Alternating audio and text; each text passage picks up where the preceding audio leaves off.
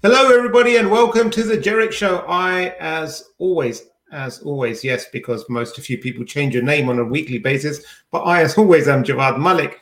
And unfortunately, alongside me, now this is going to be really interesting because I've we've got a special guest as well, and I'm, I'm I'm thinking if I add back in Erich, hopefully it'll be Erich and not our special guest that that comes in. So hold on, let me just be very careful with what I click. We're oh, such a professional. Such professional production here, Javvad. Um, and you just added someone else in too, um, who is not there. So wonderful way to just totally blow that. You know, we have the saying here. Our tagline is timely topics poorly presented. And folks, if you're on the podcast, be glad you didn't just see what just happened. It was it was a mess. Uh, but it is nice to be here again uh, this week to talk about a couple of other interesting things that went on, and then to introduce our de- uh, our guest and have a little chat. So, yes. what do you got for us, Javvad? Indeed. Let's kick things off with uh, here. This is a story you brought up. What, what's this all about? Amazon delivery that could be an online scam. Wow, yep, as, yep. If, as, If, we didn't already have enough problems with Amazon deliveries. right, right. Um, you know, this is it's fairly typical. We do expect this around this time of year, right? And, and this goes back to the social engineering part where um, people are expecting packages. We're buying stuff. It's been Black Friday. It's been, you know, all these sales. So people are buying stuff left and right. And then what they do is they start throwing out these uh, delivery problems or, you know, an exception with delivery or going to be returned or something like that. That people, they don't even know which package it is half the time or even remember that they ordered something. So they they're like, oh, what happened to my package, right? And so this is a fairly common one, but I wanted to talk about this because it is so relevant to the time of year that we're in right now. So, what I wanted to say is warn your family members, let your family members know about this, and to be very, very careful with these sorts of things. If there's a problem, go to the Amazon website. Don't click the links in the email. But it's a great, it's a great and and very um, powerful type of email. I mean, it gets lots of clicks, that's for sure. It does. And what one good tip that I've used actually because I it, it, it can save you. Sometimes uh, over Christmas, you're you're tempted to send your friends some prank gifts, but normally if you just send it t- addressed to them, they you know maybe their other half or their kids would open it, and that would be inappropriate. So I clearly label whenever I send Erich an Amazon parcel, it's to Erich Kron, disciple of Javvad, or something like that, or Javvad's number one fan, something like that. And then the, his wife sees it from the outside and takes it straight to him, said, like, we don't want to be anywhere around it when you open it. True so story, that, folks. that money saving tip is and yes. friendship saving tip. True story. Uh, next story is uh, a hacker is selling access to the email accounts of hundreds of C level executives. Now, um, it would be funny. I, I, saw this and I thought, are these real C level executives or just the ones that proclaim to be C level on LinkedIn? Because there's, there's a bit of a difference between them.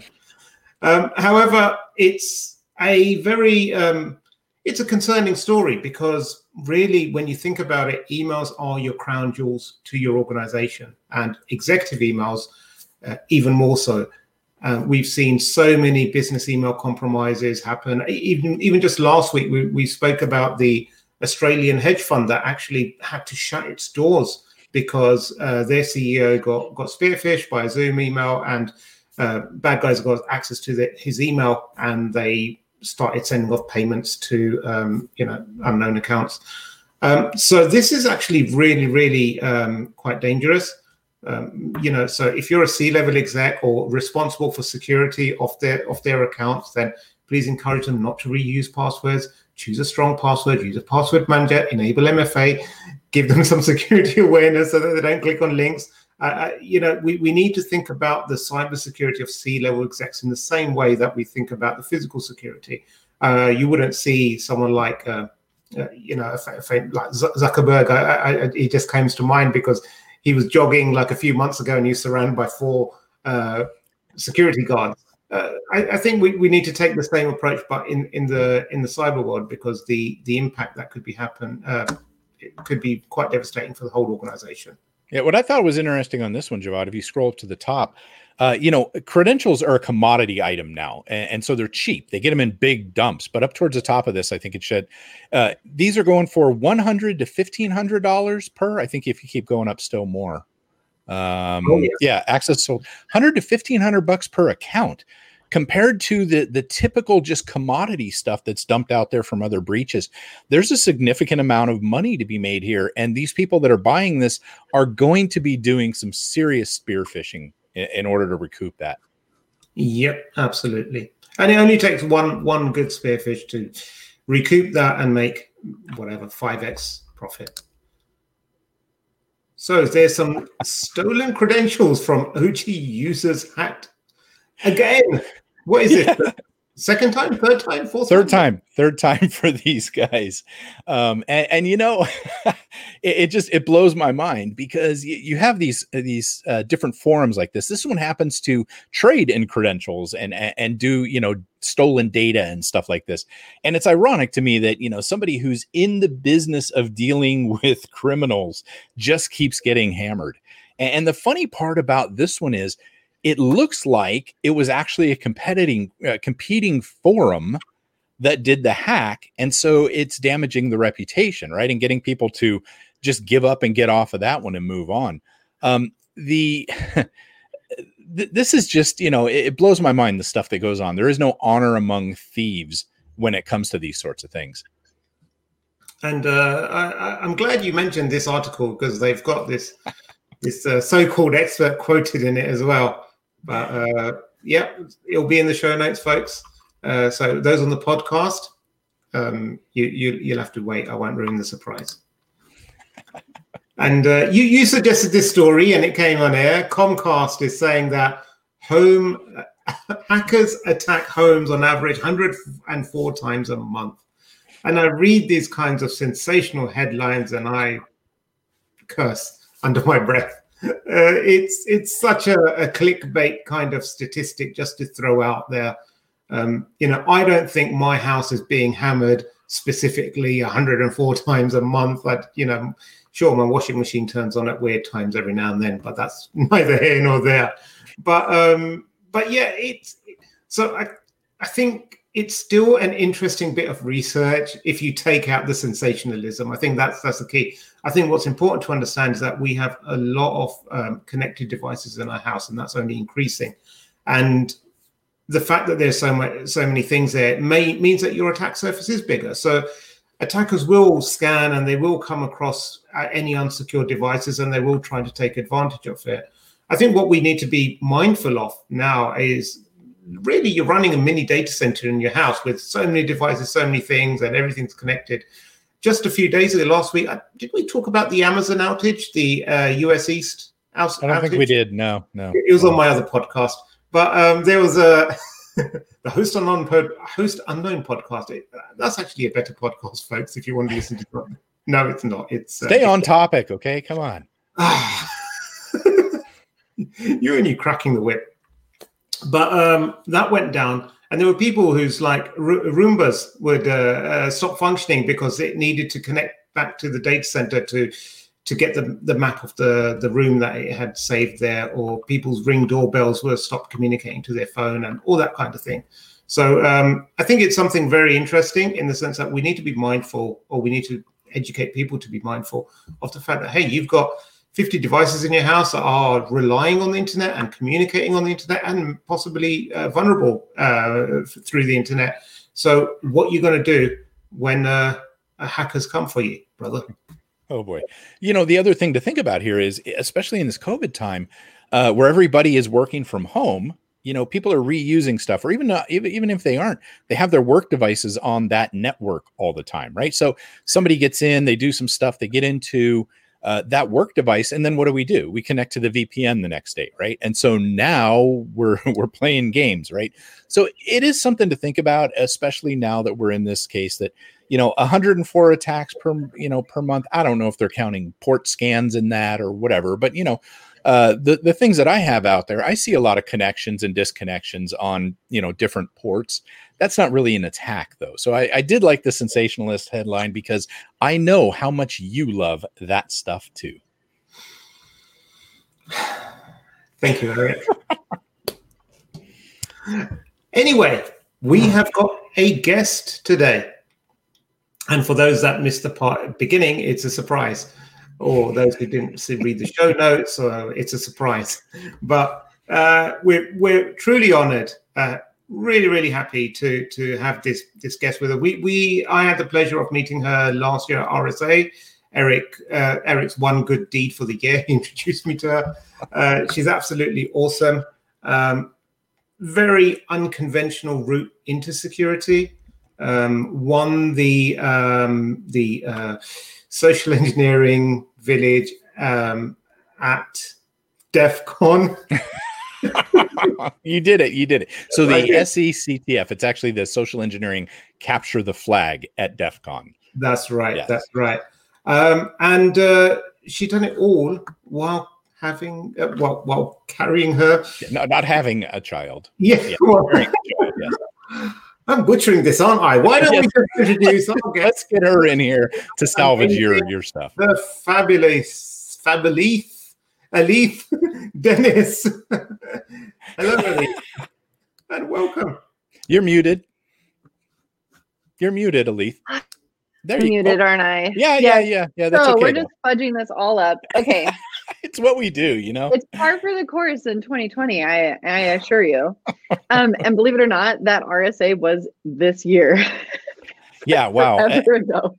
that was like the last in-person anything I've been yes, to. And it, it, it feels so weird because it feels so long ago. And I remember, yeah. you know, that's kind of what started this, Javvad, was we were doing our, our daily recap every night after uh, RSA. And you know, I remember going through and we have B-roll footage of like all of the sanitizer, the hand sanitizer bottles mm-hmm. on all the counters, you know, and and and all of that kind of stuff. And it just blows my mind that that was this year. And crazy times, crazy times indeed. Um, but yeah, welcome to the show. I think this is uh, amazing that you're here because you let us know that you've actually watched a couple of these episodes and mm-hmm. still you wanted to join us. I, I, I gotta tell you. no, thank you so much for inviting me on. Um, I, I have been following the Jerich show now for some time and I'm a huge fan. Um, very oh, huge fan. So yeah, I enjoy it. um, to be frank, I mean, so so much of our social interactions and our ability to connect with people this year have just been so strained. So it's always fun to get to you know get involved with podcasts or um, you know just have chats like this, even if it's not you know, specifically for distribution later on. Um, so yeah, I'm, I'm very happy to join you both. And yes, it is the social engineering capture the flag contest in SE Village at DEF CON um, that I'm most most well known for winning and for um, being honored with a black badge from DEF CON. Um, but yes, very non-traditional route into information security. you, um, you started yeah, um, you, you, started in um in the staffing world, right? And then ended up going this direction, right? Right. So, well, I've I've worked in a variety of different industries, and I kind of have been somewhat of a chameleon before now. Um, for the past over five years, I have been working for a global staffing company in market intelligence and um, essentially doing OSINT for a living. Um, and then prior to that, I did digital marketing for a software company that developed CRM software for car dealerships specifically. Um, prior to that, I worked in title and escrow insurance and did research on property chains of title. So it's just this, you know, real hodgepodge of skills over time. Um, but when I found the SECTF, it really just ignited this fire for information and for research. And then that kind of opened this door into information security. And it kind of brought all these skills that I had acquired along the way together. And I was like, I can use all of these things to do this. And I'm super excited and passionate about it. So let's do it. And so it took me a full, I think, two years and, you know, doing consulting on the side and now officially um, you know, being employed as a security consultant and being able to engage with clients and stuff like that. So it, it definitely was a journey and there was a lot of work along the way. Um, but it's been really nice to be able to to have those what we call in staffing um, transitional skills, the skills that will transition from one job to the next to the next, and that can adapt to new environments and I think a lot of people are are in a situation this year where they may have to leverage those skills to get into different industries. And why not information security? That's amazing. So, so we kind of like um, glossed over. I mean, you, you kind of like just threw it out there, like, oh, yeah, I won the black guy. I, I won the. yeah. um, what does that kind of involve? Because I mean, I've never taken part in one of these uh, CTFs, uh, uh, or especially like a, a social engineering one and, and, what have you. I've, I've sat around with some people who've been working on some technical ones, but how does one actually approach it? What do you do? I mean, do you do you go to some training courses? Do you just watch a lot of YouTube videos, or is it just something you're just born with and you just naturally walked in and and, and won it? I mean, how did that happen? There's well, there's two different phases to the SECTF. The first phase is information gathering and the OSINT portion. Um, you receive your Fortune 500 company target, you get their URL and nothing else, and then you have to go to work trying to find these specific flags of information that the contest runner gives you. Everything from their janitorial company and their vendor management company, and um, you know who picks up their trash to what kind of computers they use, how long people have worked at the company, those types of things. Um, and you have, I think, three or four weeks to put together a report. And you actually submit a report with all your findings to the contest runners, and then they grade it.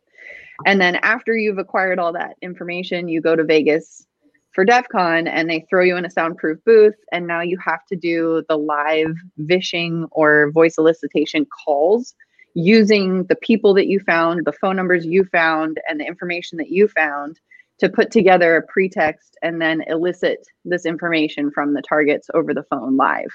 And you have 20 minutes to make as many phone calls as you can and get as many points as you can. Um, and it is nerve wracking as heck. The first time I did it, when I was done making my calls, I was literally shaking with adrenaline just from all the stress and the tension and just the nerves of being up in front of about a thousand hackers doing this live. Um, and it was it was crazy, but it was so much fun. I think there was one there was one instance in one phone call where I had started it with one pretext and then they transferred me to somebody else and I switched to a completely different pretext mid call and the entire audience just went crazy. And I felt like I won. I mean, I came in sixth, but I felt like I won. And it was so much fun just to, you know, entertain them. So the next year I was like, I just want to do better than sixth. Like that's all I want to do, but I want to keep playing the game because this is like the most fun I've had in a long time, like outside of, you know, kids and all that that family stuff. This is the most fun I've had in a long, long time. And so I went back the following year and I just I spent the year in between the two times just dedicating every waking minute to learning as much as I could about social engineering, about pretexting. I read books from actors, I researched OSINT techniques, I did like all of this with the goal of just getting better than sixth place. And then it was like the stars aligned and everything that I planned came together perfectly. Um, and I had upwards of like 200 hours into this effort because I'd been on maternity leave. Coincidentally, I just had a baby, so I'd be on maternity leave during the OSINT portion. That's the truth. And so uh, I made it my job to do all the OSINT, and I put together this strategy and I executed it, and just it all came together perfectly. And I got really lucky, but I also put a lot of time into planning um, who I was going to call and uh, I even had like a spreadsheet where I graded the individuals that I'd test called to see who would pick up their phone and then like average the score. Yeah, typical research person, right? Um, but yeah, it was a ton of fun. And uh, at the end of the first day was my call session. And at the end of the 20 minutes, I was like just so relieved to have it be done and be able to jo- enjoy the rest of DEF CON um, that I kind of was like, you know, that was so much fun. I'm anxious to see, you know, the other seven contestants go to work tomorrow, and now I can relax because I've been super stressed about the whole, you know, having a three month old baby at DEF CON thing. yeah, yeah, and yeah. Uh, and uh, yeah, it was a ton of fun. By the way, she was three months old at DEF CON, and it takes nine months to make a baby. So you can do the math there. right right you know so, so with the social engineering capture the flag just so that the people that aren't familiar with it understand you get points for getting information from people, mm-hmm. like the operating system they run, or the type of computer they run, or antivirus, right? So you get points for getting them to give up this kind of information that, as an attacker, would be incredibly valuable for you, right? Mm-hmm. And you're doing this in a soundproof booth, like you mentioned, in front of a lot of people. And, and I know my biggest takeaway to this is, and, and and cheers to y'all that do this because it gets so awkward at times. Like I'm cringing in the audience as you just keep pushing somebody and pushing somebody and trying things to get information. And it just makes me feel like so awkward. And yet you all just keep like rolling through it. Do you ever feel bad afterwards because you just oh, steamrolled oh, somebody? I still remember the names of all the people that I called both years. I still remember like exactly what they said and exactly how horrible I felt and guilty after the fact. It definitely does kind of wear you out. Even when i'm doing engagements where you know i'm being paid specifically to do it but there's something about the SECTF the fact that they have literally no idea that does make me feel really guilty especially when they're so darn helpful. Like yeah. it makes me feel bad which is why i always focus on um, pretexts that would never leave anybody with a negative feeling. I never use fear. I never use you know, manipulative, underhanded type tactics because I want them to hang up the phone and just think, ah, that was a weird call and move on with their lives. You know, um, I, I, um, love Chris, Chris Hadnagy, who mm-hmm. kind of puts yes. this together. You know, his his mentality and a lot of what he does is leave people feeling better than before you got there. And I think exactly. that's a key key tenant to this. Exactly. And it, it was kind of funny. One of the people that I called, um, and I will tell you, this was prior to pandemic, I targeted remote employees who were regional salespeople who had cell phones for work and were used to getting called after business hours because I had to call after business hours with my call time. And uh, I had a gentleman that was, I didn't know until I was able to actually talk to him on the phone instead of just making sure he picked the phone up and then hanging up. Um, but I didn't know he was on paternity leave. And this organization gave four months of paternity leave, and he was like three months into it. Um, it's one thing about big tobacco, I guess, it's a benefit four months. so anyway, um, he was three months into his leave, and I was getting ready to say, "Oh, you know, I'm so sorry to bother you. Let me let you go," because I wanted to make sure I had as much time as possible to call the next person, and I thought he was going to shut me down. And he said, "Hold on, I'll go get the computer and I'll boot it up." And I'm like, "What?"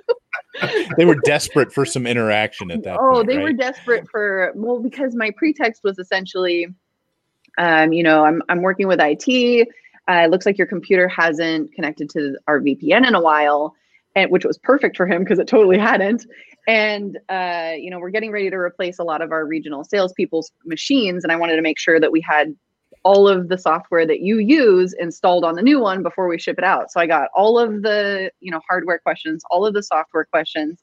I even got what shipping courier do you prefer, UPS, FedEx, and like a variety of other things. But in the beginning to build the report, I was like, that's so crazy. I just had a baby too. I totally wasn't lying. So yeah, it's uh it's it's tricky and I still do feel flipping terrible because I'm sure he contacted IT at some point was like, where's my new computer? And they're like, what are you talking about? But yeah, sometimes I think I talk about it too much, and then somebody's gonna like confront me about it. And yeah, yeah, yeah. and they'll be like, I lost my job because of you. Yeah. Oh my god, yeah, that would make me feel insanely terrible. Um, yeah. but my my my hope is that everybody just dismisses it and moves on with their lives. Like, oh, that was strange, and then just nothing comes of it again. Well, and I would hope that honestly, if they do reach out to IT, they go, hey, you know, this is a problem. Maybe they learn from that, you know, and it's a learning experience because we do past, need that. The past two years that I've competed, none of my targets have actually reached out to um, social dash engineer for uh, the reports, but they can absolutely do that. They can gain access to the report, they can have it for free, and then use that in their security programs.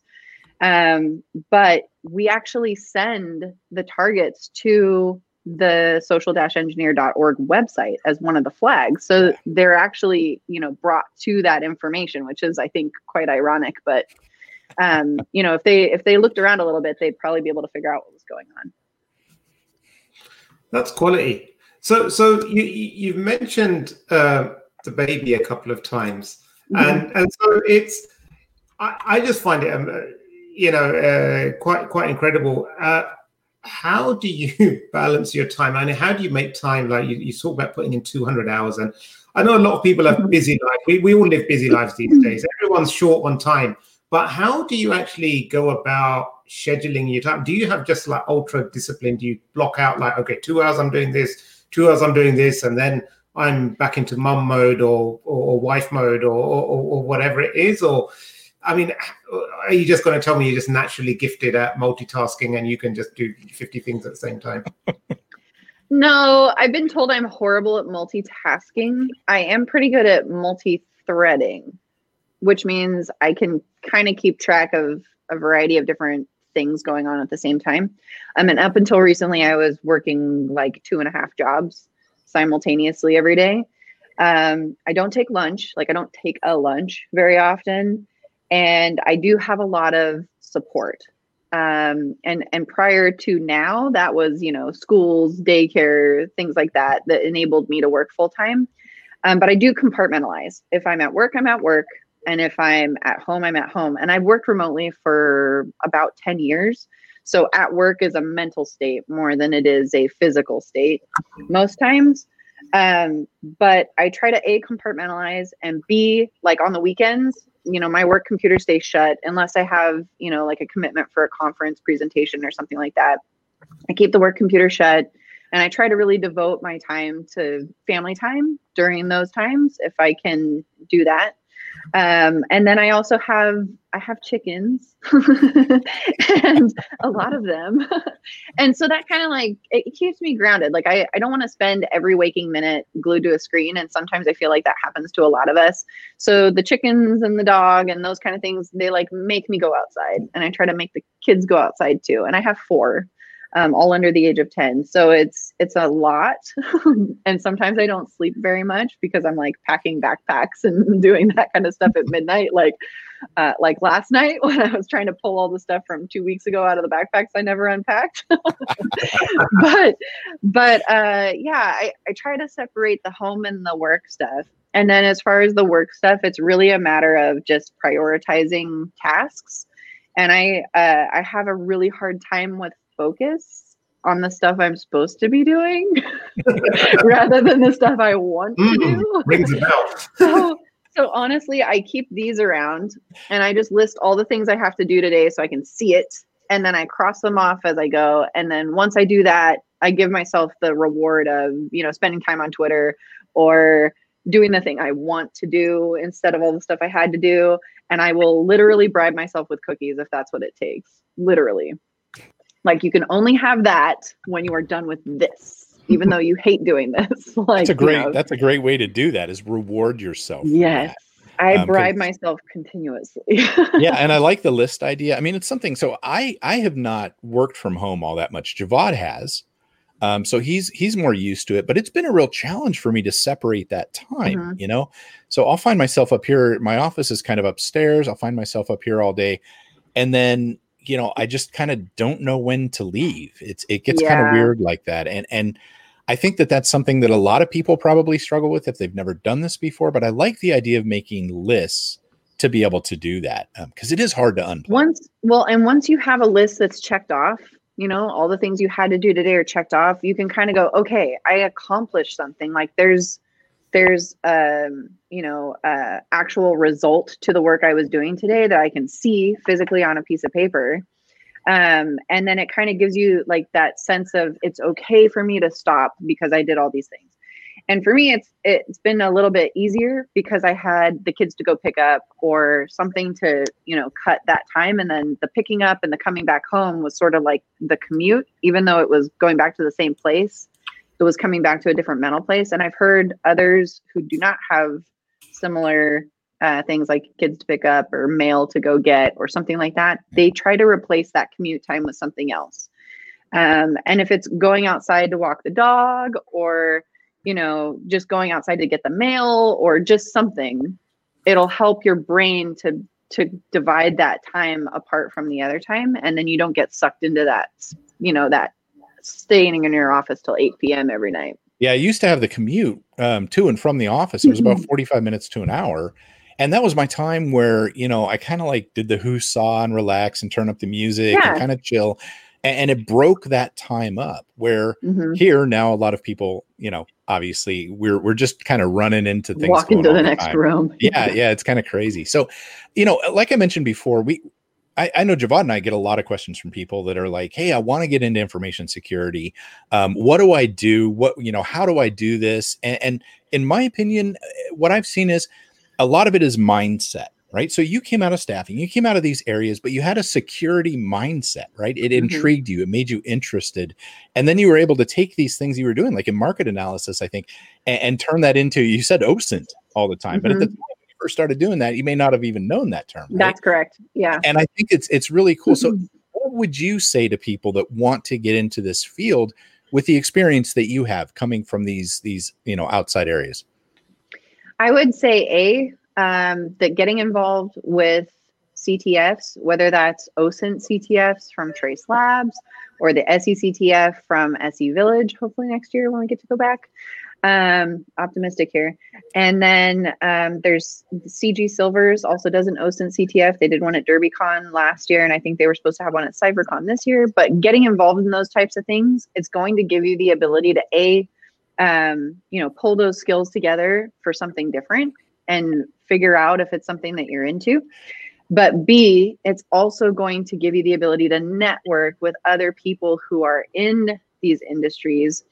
And I'm not saying this in like a manipulative, tricky, scammy way, but you can use your networking abilities to then leverage those relationships into getting you in front of decision makers at companies. Because the biggest issue that I had was that my resume didn't have a whole pile of certificates on it or you know an IT background or some of the things that recruiters are looking for and those certs are the things that get you past HR but that's it. If you can get past HR another way and demonstrate that you have those transitional skills that you have you know like a whole sheet of your resume that's all you know hobby stuff like take all the courses from Black Hills Security. They're free.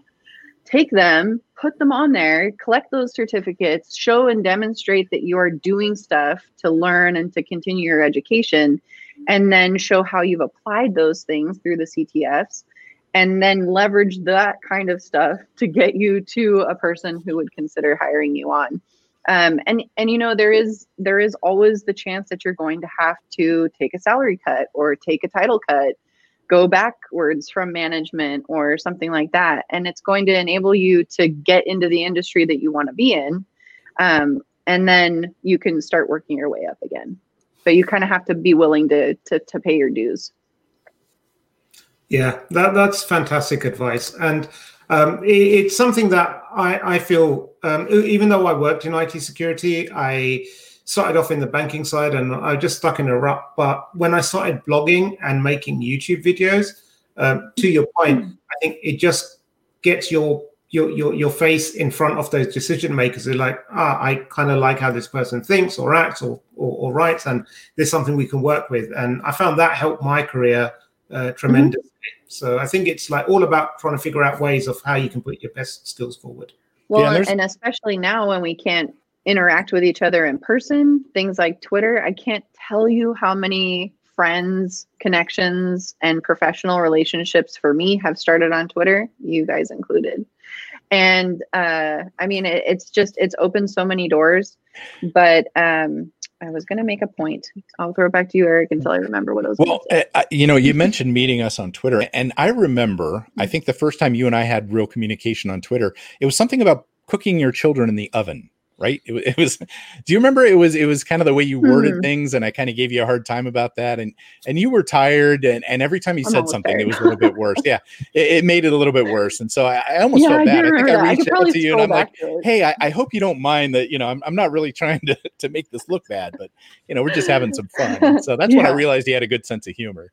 Yeah. yeah i i definitely try to have a good sense of humor um when you're um I- guess online it's and i this comes out of like my social media management and digital marketing thing um i think online we try to be too professional sometimes and i'm not saying you know be vulgar or anything like that but um, it's definitely okay to have a personality. And me barfing all of my anxieties on Twitter has definitely had people rush to my aid. Like, um, there was a goon that helped me to get my DEF CON badge, just the the regular human badge, the year that I competed with the the baby with me um, the night before so that I could make sure I was on time to SE Village the next day to compete. Just because I was just like, oh, I don't know what to do. Like, should I get in line con now? I can't do that with a three month, you know. So it, it's definitely okay to be human, especially on social media. Um, and I think that you know you'll attract the right people that way, people that you want to have in your circle. Um, and so yeah, I would highly, highly encourage that, especially now that we're all distanced from each other.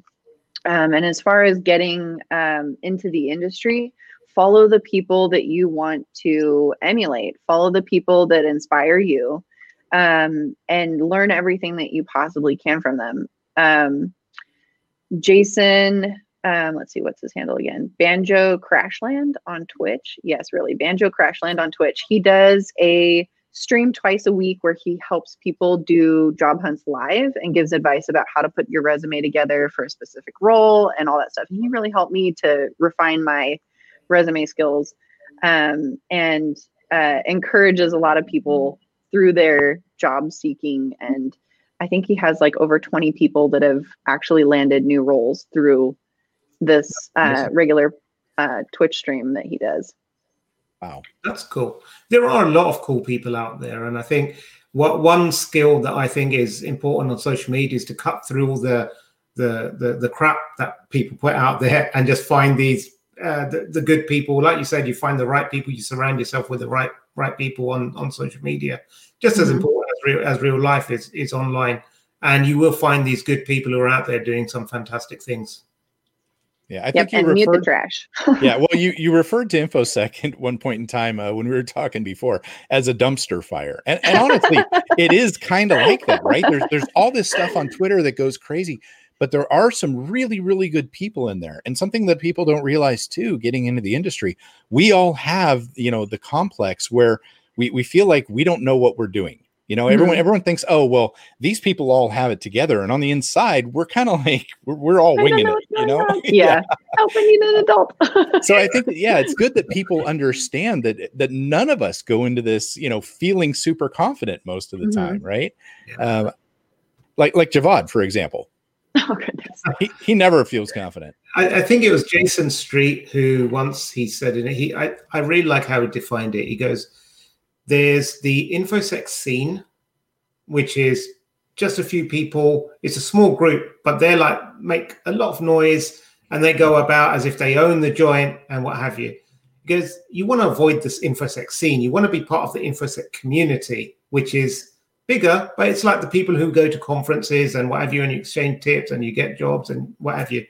But then, far bigger than that, probably 90% is the InfoSec industry. They're the people who you probably never see at a conference you, you you won't see them on social media, but they actually keep the world running. They're the ones who go to their jobs, they do an honest day's work, and then they go home to their families, and they don't think about uh, security after that. So I, I think there's a place for everyone, depending on how much you want your involvement to be. I think the community is a great place uh, to find, to break into the industry, to find these people who can help you and, and engage. But then it's not for everyone to stay in that community either. Um, you know, mm-hmm. they, they, can just be part of the industry and and lead very very happy lives. I don't think there's a you know there's that need to be constantly involved in everything as well. And you it's know, okay. It's okay not to be a pen true. tester. Yeah, I just want to throw that one out there too. the the blue team is definitely definitely can be sexy too. Let's all be frank. I mean, I've I really focused on you know like the prevention, security awareness training, and um, you know social engineering awareness training, and you know, phishing, vishing, that kind of stuff. And now moving over into more of like an incident response kind of a mindset, it's opened up so many more things for me to learn and it's so engaging. Um, I would I would highly recommend exploring uh, blue team typical roles too, because that is also, I mean, there's a tremendous need there. Not everybody can be MacGyver. I'm sorry, you just can't.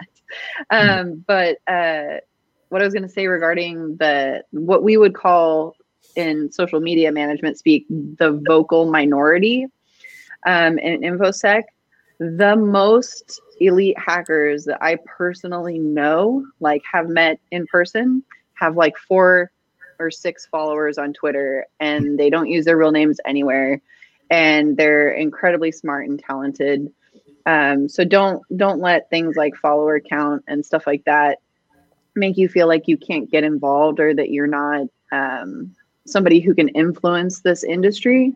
Because uh, you know as these two were saying it's the people that are actually doing the work behind the scenes um, not the people that you see all the time standing up and and talking about what they do but there's so so much more of a broad landscape of people in this industry than what you are exposed to just through media and stuff like that. Yeah absolutely. And and I, I completely echo that. And i often say to people uh, who, are, who i know friends colleagues who, who work in the industry and i'm like you know there's probably something you know that no one else knows. There's, mm-hmm. maybe you figured out a way of how to articulate a risk so well that you know it, it, it's perfectly clear. Why don't you just build a talk around how you articulate risk? How do you write them down? How do you maybe you take results from a pen test and you interpret them into business speak in a particular way and there's a methodology you follow.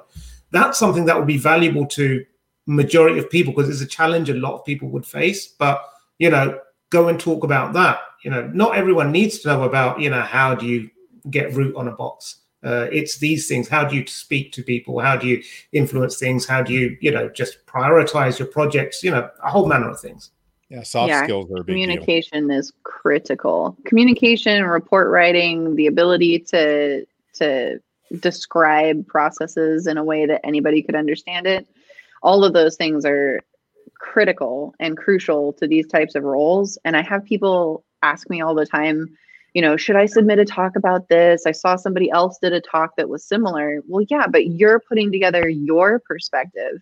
And honestly, the conference talk circuit, we see so much of the same, including myself, totally guilty, so much of the same people and the same topics so often that it would be wonderful and refreshing if if many more people would contribute their perspectives and contribute uh, CFP applications. Indeed, indeed. So so so let's uh, let let's uh, look at the the trajectory now. So it was a, a mixture: marketing, social media, staffing, a lot of self study, social engineering, and now you're moving more into incident response sort of field. Where do you see the future? What what what do you have your goals set on? Um, where where you know, kind of where would you like to see yourself in in a few years' time? Well, I tend to kind of fly by the seat of my pants now. Um, I used to really be like a long term planner. And since having kids, a lot of those like control aspects of my personality I've had to kind of throw out the window. um, you know, I'm just I I want to I always want to make it a goal to do better or improve or learn more than I know now. Um, just like the SECTF, I just wanted to do better than sixth. Um, right now, my goal is to really learn as much as I possibly can um, and contribute as much as I can on, you know, from my knowledge of social engineering and um, the work that I've done for assessments and things in the past. I want to be able to contribute as much as I, you know, am taking, but I feel like I'm going to be taking a lot here. Um, from my team as far as learning and acquiring new skills. Um, and and so I try to give back through you know offering trainings and um, fundraising as an ambassador for the Innocent Lives Foundation and doing those things. And I definitely want to continue doing those things. Um, in the future, though, my ultimate goal is to just be a chicken farmer. oh, man. and uh, just breed new breeds of chickens because I've always been super interested in genetics and biology and stuff. And I just happen to have like 50 chickens. So, um, yeah, I would love to be able to do that full time, but I feel like I'm going to be living here in the dumpster fire with all of you for quite some time. oh well. So so before we wrap up, are there any um, for for our listeners and viewers any uh, books or people you Ooh, recommend yes. people would read or follow or learn from? Yes. Just let me grab the books. Okay, so I have a few books back here that absolutely, yeah, I got a lot of books. I just got a lot of these, but one that I used a lot um, while I was preparing for the SECTF is the Code of Trust. This is from Robin Dreeke, and he's got another book called Sizing People Up, which is really great. Um, even if you are not in a management role, to better your leadership skills, conversations, and like sizing up members of your team. Um, for imposter syndrome, which I know is something we all struggle with, Billy Boatright, um, who is a, a very good friend of SE Village, uh, wrote Swing Away. All of these are on Amazon. Uh, this puppy, really cool book. This is essentially just like a cheat sheet book that has a lot of um, OSINT stuff in it. Um, and yeah, I know I have a lot. And then uh, the Pen Tester Blueprint. This is from uh, Phillip Wylie and Kim Crawley. This one just came out recently. Yeah, check that out. And then so, I think you guys know this guy. Oh, Roger Grimes' book, oh. Hacking Multi-Factor Authentication. This one just came out too. Um, and I will admit I haven't read the whole thing yet, but but I am really excited to dig into it more. Um, yeah. So those are all the books. I had them out for uh, my chat with Chris Hadnagy yesterday, but yeah, I love question. that you you had no idea that question was coming. I had no idea it was coming, but I was like, I can pull them all out. Yeah, I just received a lot of those, so they're they're on my desk for, uh, you know, my spare time. Fantastic. Erich will put them all in the show notes below. I'll send you my Amazon affiliate link. You can use that. yeah. Thanks. Thanks a lot for that. All right. Cool. Well, um, Thank you so much for, for joining us, Alethe. We've taken up a lot of your time. You've been very generous. Uh, I've certainly learned a lot. Erich is never, he's just, uh, but I, am sure our listeners and viewers have, have learned a lot. Uh, I believe uh, your website is alethedenis.com if anyone yes. wants to find a, out a bit more about you. Otherwise, Twitter, you said, is the best place. Alethe yep. Denis. Twitter is the best place to reach out to me, and my DMs are open. Um, if you want to get in touch that way, it's totally fine. Um, but yeah, thank you so much for having me. This was a lot of fun. Um, and hopefully we'll spend maybe not RSA together, but hopefully next DEF CON we'll get to hang out. Hope so. Hope so. Absolutely. Cool. Yeah, thanks for joining us. Really, again, um, always, uh, always wonderful to talk to you. I, I love your story and the way that you, that you've done this um, and, and, you're just a great person like we've spent time together you're just a great person you're a lot of fun your husband's a lot of fun um, yeah. the, the, whole the whole family that i've met so far has been a lot of fun so yeah thanks for being Thank here you. thanks for the the time absolutely Erich, you know what you, you forgot to tell me you forgot to remind me about running the intro at the beginning the video uh, no, no, I did do that uh, in the beginning, and you just said, "Hopefully, I'll remember to hit record this time." Remember? Oh, that's what you were referring to. yes, yes, that would be the intro I was trying to get you to do. But here we are. Okay, that's enough. Thank you so much for, for joining us. We will see you again next week. Until then, right. my friends. Welcome to The Jerich Show, featuring your hosts, Javvad Malik and Erich Kron. Timely topics, poorly presented.